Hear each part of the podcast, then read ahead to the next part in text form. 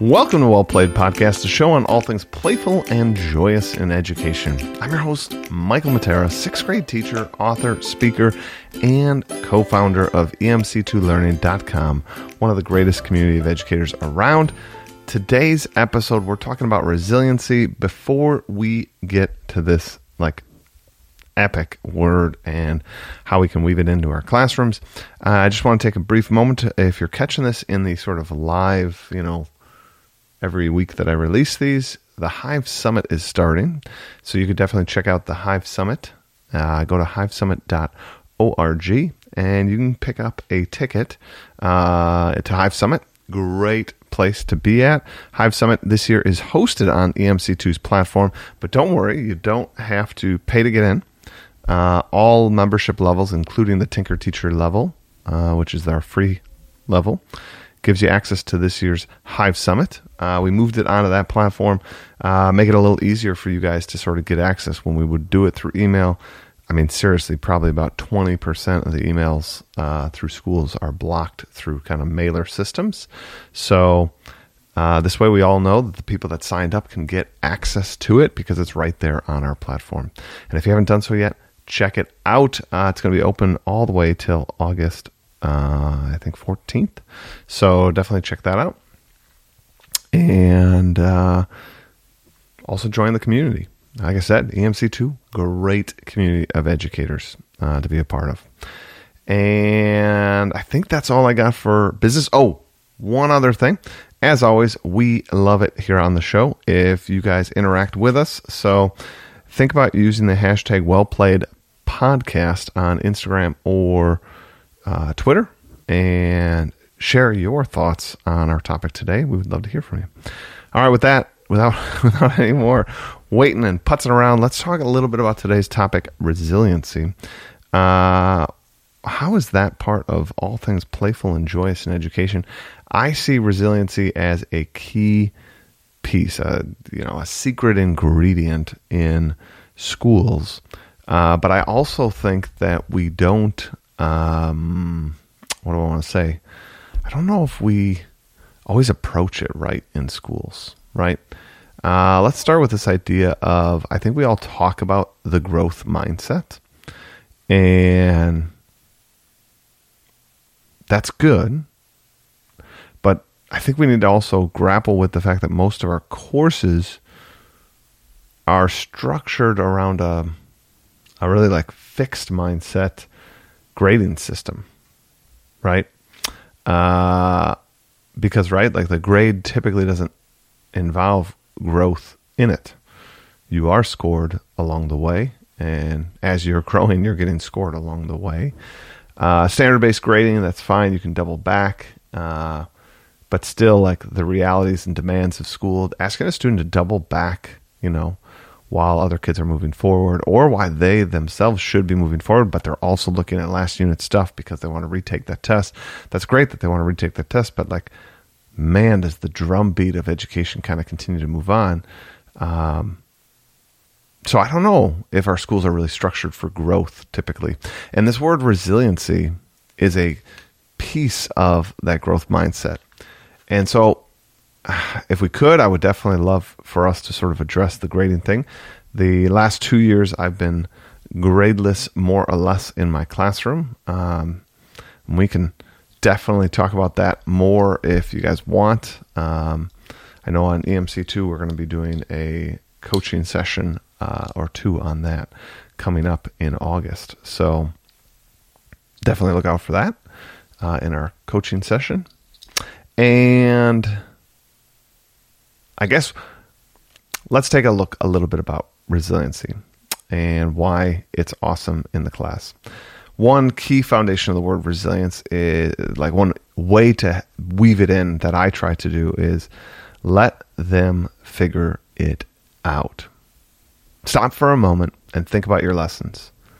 Do you do so much modeling, so much exampling, so much, I guess, you know, set up that by the time they get to go launch into it, they, they've already kind of done it. Like they're almost sick of working on the sentences or working on the note taking because like you've done so many practice drills on it. And I know that's needed. So again, I'm, I'm not trying to say you can't have that, but let's take a look at ways we can give them a chance to sort of figure it out. And how can we pepper around the room and kind of help as opposed to like handhold. Uh, there's a great sense of empowerment when you figure something out, right?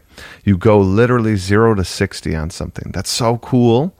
Uh, in my adult life, one of the ways that that happens all the time for me is cooking. I absolutely love cooking because you start that recipe, you start that genre of cooking that you know nothing about. And there's fear, and there's probably going to be mistakes. And this is where resiliency needs to come in.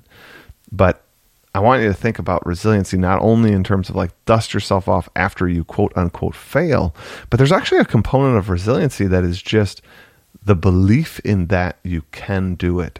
So, not that the finality has to be a fail, but steps along the way. You're going to not know something in that recipe, right? You're going to like stumble a little bit in that recipe, and that's okay. It's okay to stumble a little bit in that recipe because if you're truly resilient, you know that you're going to like continue to forge ahead, continue to solve problems, have to Google like what a word means or how much a pinch is if you're if we're going to still go with my recipe analogy.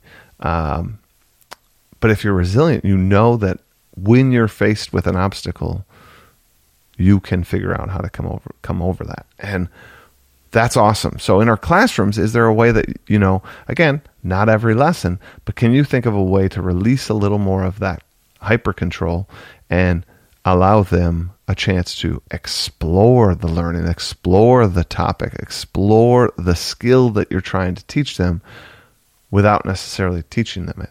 You're giving them a space to play in, right? Think, uh, I don't know, Think about it like recreational activities, right? First time you ever went skiing, sure, there was a little class, taught you how to like snow plow so that you could stop, right? Uh, but after like 40 minutes of taking a little ski lesson course, you're then released to the mountain. And there's just a giant space on the mountain for you to practice, for you to play in, for you to explore. But all the while, you're practicing the skill of skiing. And by the end of the day, like you're not thinking about it. You're not thinking about snow plowing. You're not thinking about cutting and turning and sliding. You're just doing. Right? So, same thing in our classrooms. Can we give them maybe a small micro little instruction of the goals for the day and what we're trying to accomplish? And then let, let, let them ski. Let them play on the mountain. Give them a space. And if we're truly centered on growth mindset, it should be a space in which they can grow in. It shouldn't be one that we're constantly assessing, right? You should be looking for data information for you to do your job. So if you want to call that assessment, fine. But it shouldn't come as like a marking in their grade book. That brings me to my next point. Let them take a risk. Let them get out there. Let them try things. So, what in your class do you allow some level of risk taking uh, and the risk shouldn't be grades. I think a lot of times we think of risk taking that way in school as opposed to have you given them an opportunity to try something that they know nothing about, but you have created a safe and wonderful class space in which they feel comfortable and confident enough to, to, to reach just outside, you know, and thus take a risk. Do a speech instead of a paper right? Work with a partner that they're not used to working with. Share a bit about themselves. Let them take that risk.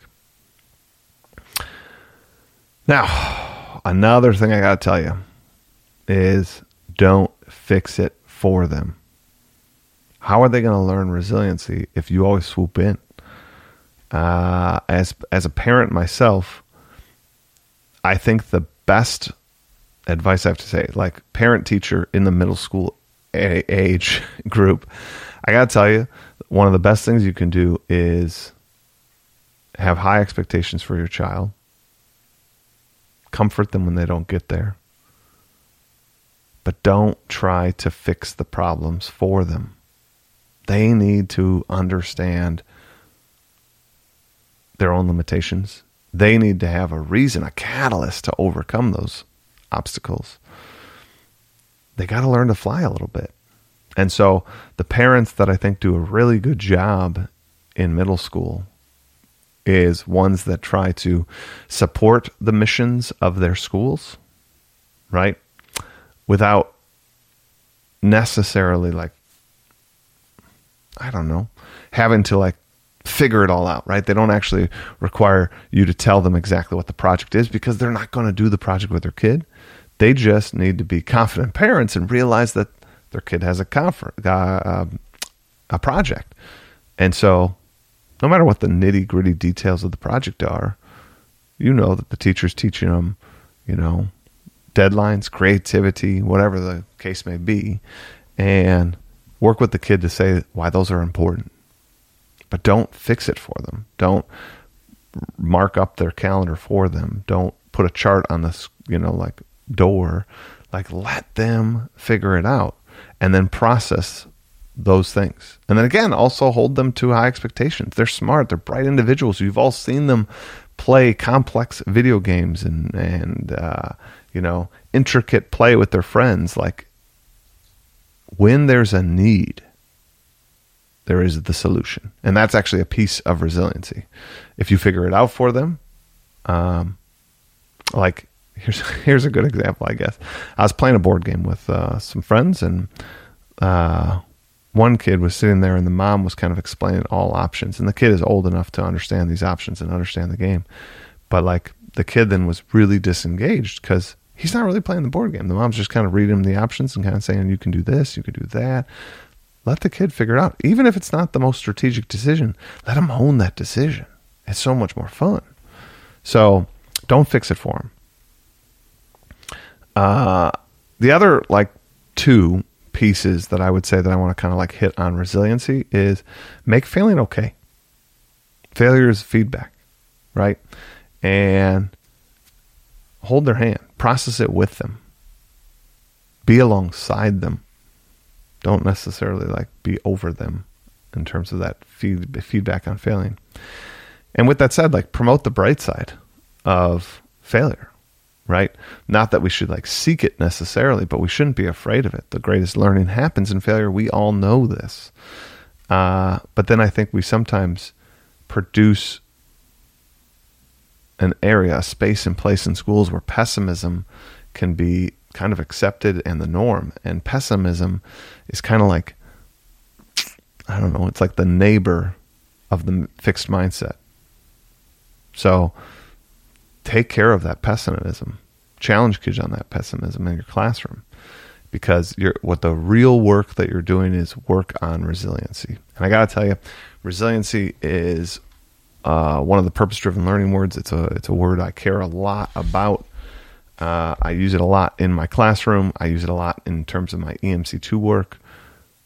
Building opportunities for kids to sort of challenge themselves, tackle that challenge, get excited by that challenge, uh, own that challenge, and even in failure, owning that challenge is where so much growth happens. So, I don't know if you've been kept on this whole podcast this whole time, but I got to say, like, think about ways you can release a little more of that control. Think about ways you can do a couple more activities in which the school, the kids are figuring out and discovering. I know a lot of EMC2 activities have this, what John and I call an endless runway. So you don't know where they're going to take it and where they're going to go with it. But it, this is where whew, so much gets done, so much happens in that space and place. All right, everybody, that is all I have on the topic of resiliency for today. Thank you so much for being part of the Well Played community. As always, I absolutely, absolutely love having you connected. Uh, so again, use the hashtag Well Played Podcast and or check out emc2learning.com and join that community. I hope you guys have a great day and play on.